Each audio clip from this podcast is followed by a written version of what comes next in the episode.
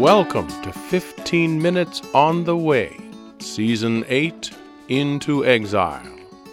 If you're a first time listener, you really owe it to yourself to start at the beginning.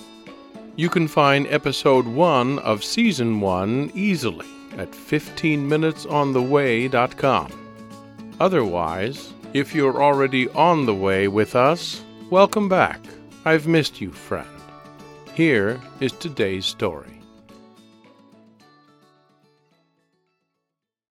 After all the time and ink that kings and chronicles spend on their champion Josiah, it is little wonder that their summaries of the kings to follow are terse and spare given the differences between Josiah and his offspring.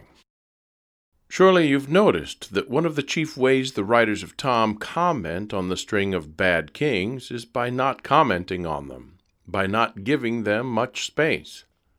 That's one of the reasons so many of these various fellows' names were, and still are, off your radar. They've been intentionally consigned to anonymity so that those who should be remembered, like Hezekiah and Josiah, are. It is a different way than in your habitat as you focus so much energy on negativity that the bad gets more attention than the good. Try switching that and enjoy the change. Speaking of Josiah's offspring, he's got four sons. They're all tidily lined up by the chronicler in his opening summary in 1 Chronicles 3:15. All but one of Josiah's sons spend time on the throne after him, a record in the line of David, not that this is a good thing. Josiah's youngest son, Jehoahaz, Yahweh has grasped, in Hebrew, I extend my hand to the fellow, but he doesn't grasp back. Perhaps in reaction against his given name, around the house, Jehoahaz goes by Shallum retribution. So after Josiah's death, the people put his youngest son, Jehoahaz, on the throne at the age of 23. Why the people have had a hand in it, and why they've made the youngest of Josiah's four boys king first, is a mystery in Tom, other than a safely assumed popularity with the populace. It could be they thought he had a better chance of walking in his dad's steps given what they'd seen in his older brothers, or any number of things.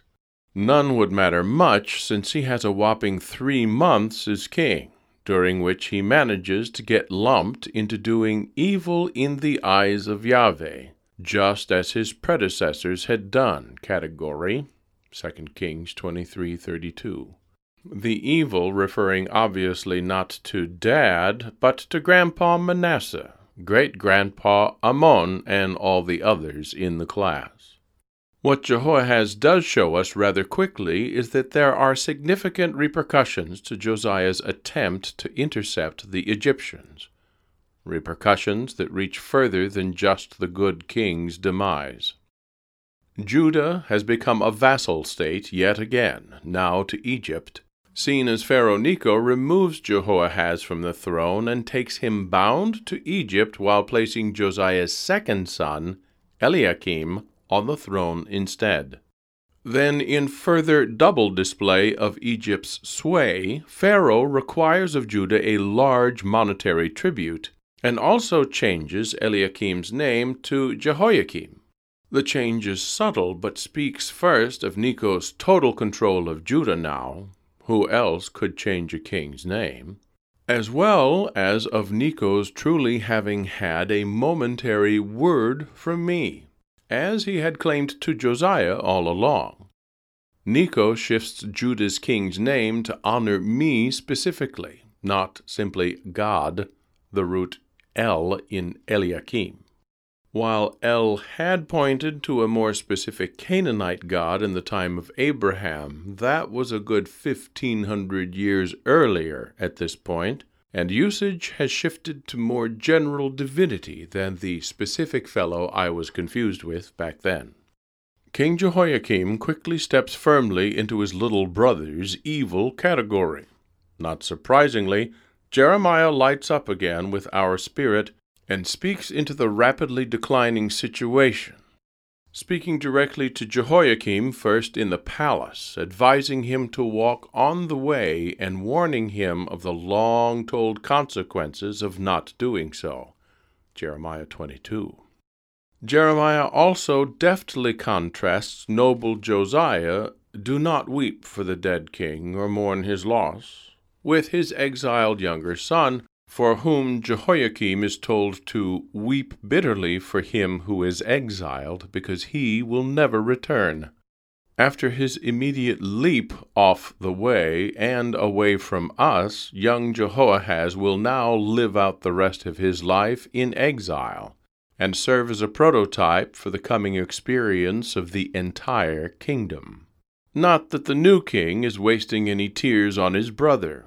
Jehoiakim is less concerned with being as good a king as his father as he is with redecorating the palace. Instead of ruling with Josiah's compassion and defending the cause of the poor and needy, Jehoiakim is exacting Egypt's gold and silver tribute from the people in the form of a burdensome tax instead of paying it out of his royal coffers, which are amply supplied now after the peace and prosperity under Josiah. No, Jehoiakim is spending his own money on new cedar paneling. That's also in Jeremiah 22.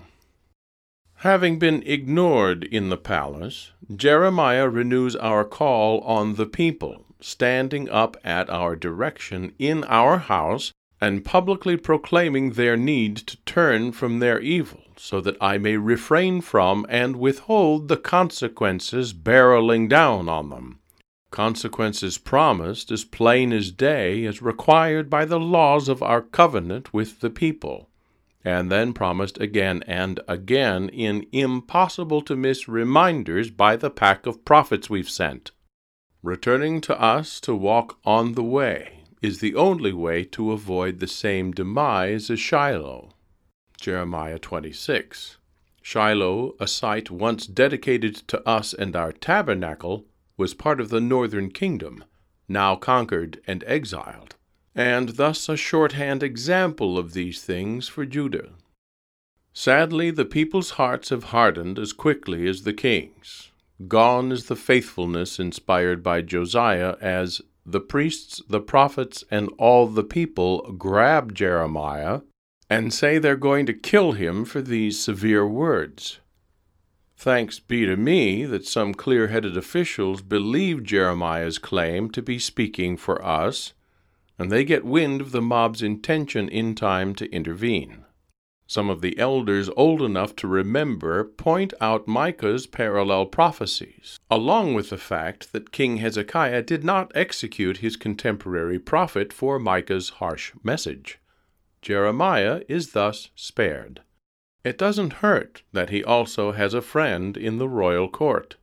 Not so another prophet speaking the same message at the time, he doesn't have his own book in the owner's manual and is in line of all the other spokesfolks we've lit up over the years who don't share a lifelong prophetic career with Jeremiah and his likes, but who have a word for the moment.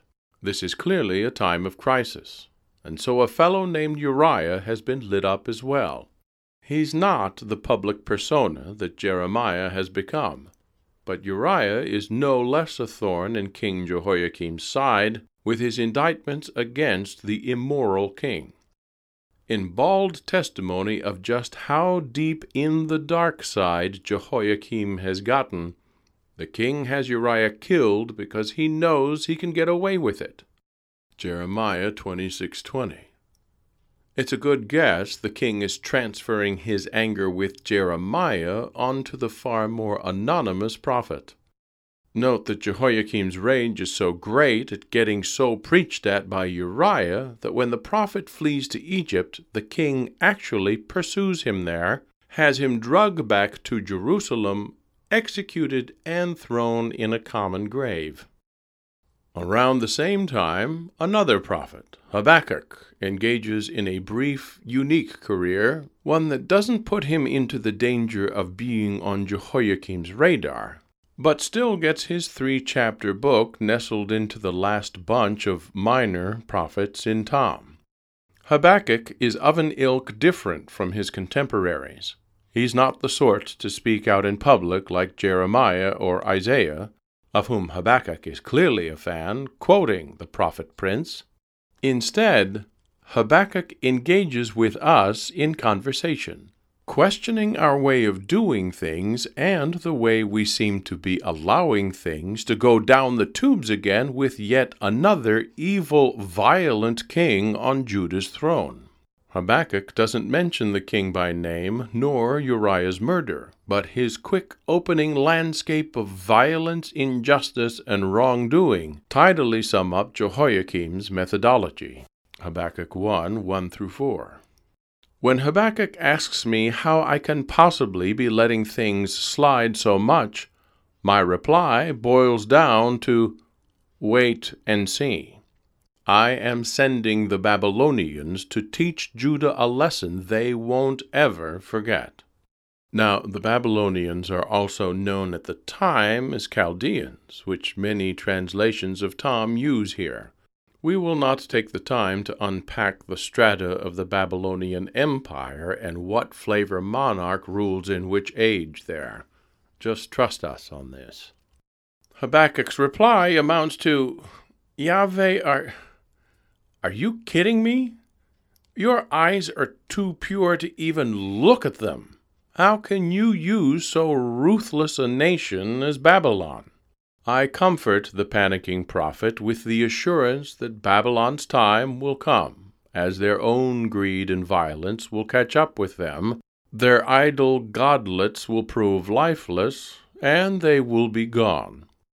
In the end, just as Isaiah has already promised, the earth will be filled with the knowledge of the glory of me as the waters cover the sea. Habakkuk 2 holds our whole reply, and we quote Isaiah 11:9 together there at verse 14. Habakkuk ends his brief book by trusting in me, proclaiming that in spite of what looks to the contrary, I am in my holy temple and my faithfulness in the past points to my carrying him and my people through in the end. His final line sums it all up The sovereign Yahweh is my strength. He makes my feet like the feet of a deer and enables me to tread on the heights. Habakkuk 2:20 through 3:19. If you're familiar with the book of Job, Habakkuk is nearly a Cliff Notes version of that masterpiece.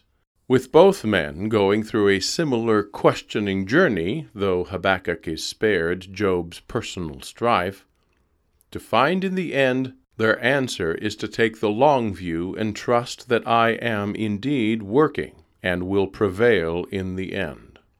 There is, of course, more to Job's 42 chapters, which we shall eventually discuss a bit more.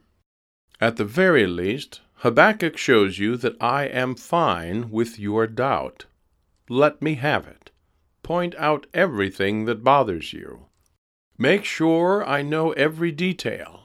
Ask me why as many times as feels right. I can take it. Then listen. Listen for our answer. It is written in Habakkuk and Job and in their faithful decisions to trust in me through hardship. It is written in history and the fact that the Pharaohs, the Assyrians, the Babylonians, and all their empires are bare memory, if that. It is written in the Abra plan being carried forward, fulfilled, and poised even now to reach its ultimate purpose.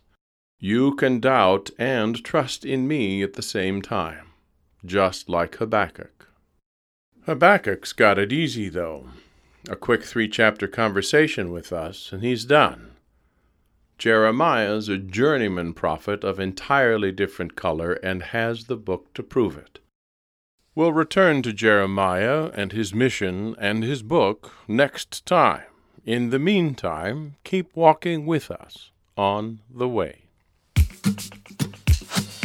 Thanks for listening. We hope this episode has been a blessing to you. If you'd like to support us, spread the word. Give us a review on iTunes or Facebook.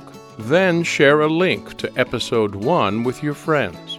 We hope our time together today has reminded you that you, friend, are part of an epic story that is still unfolding today. So keep walking on the way and be good to yourself.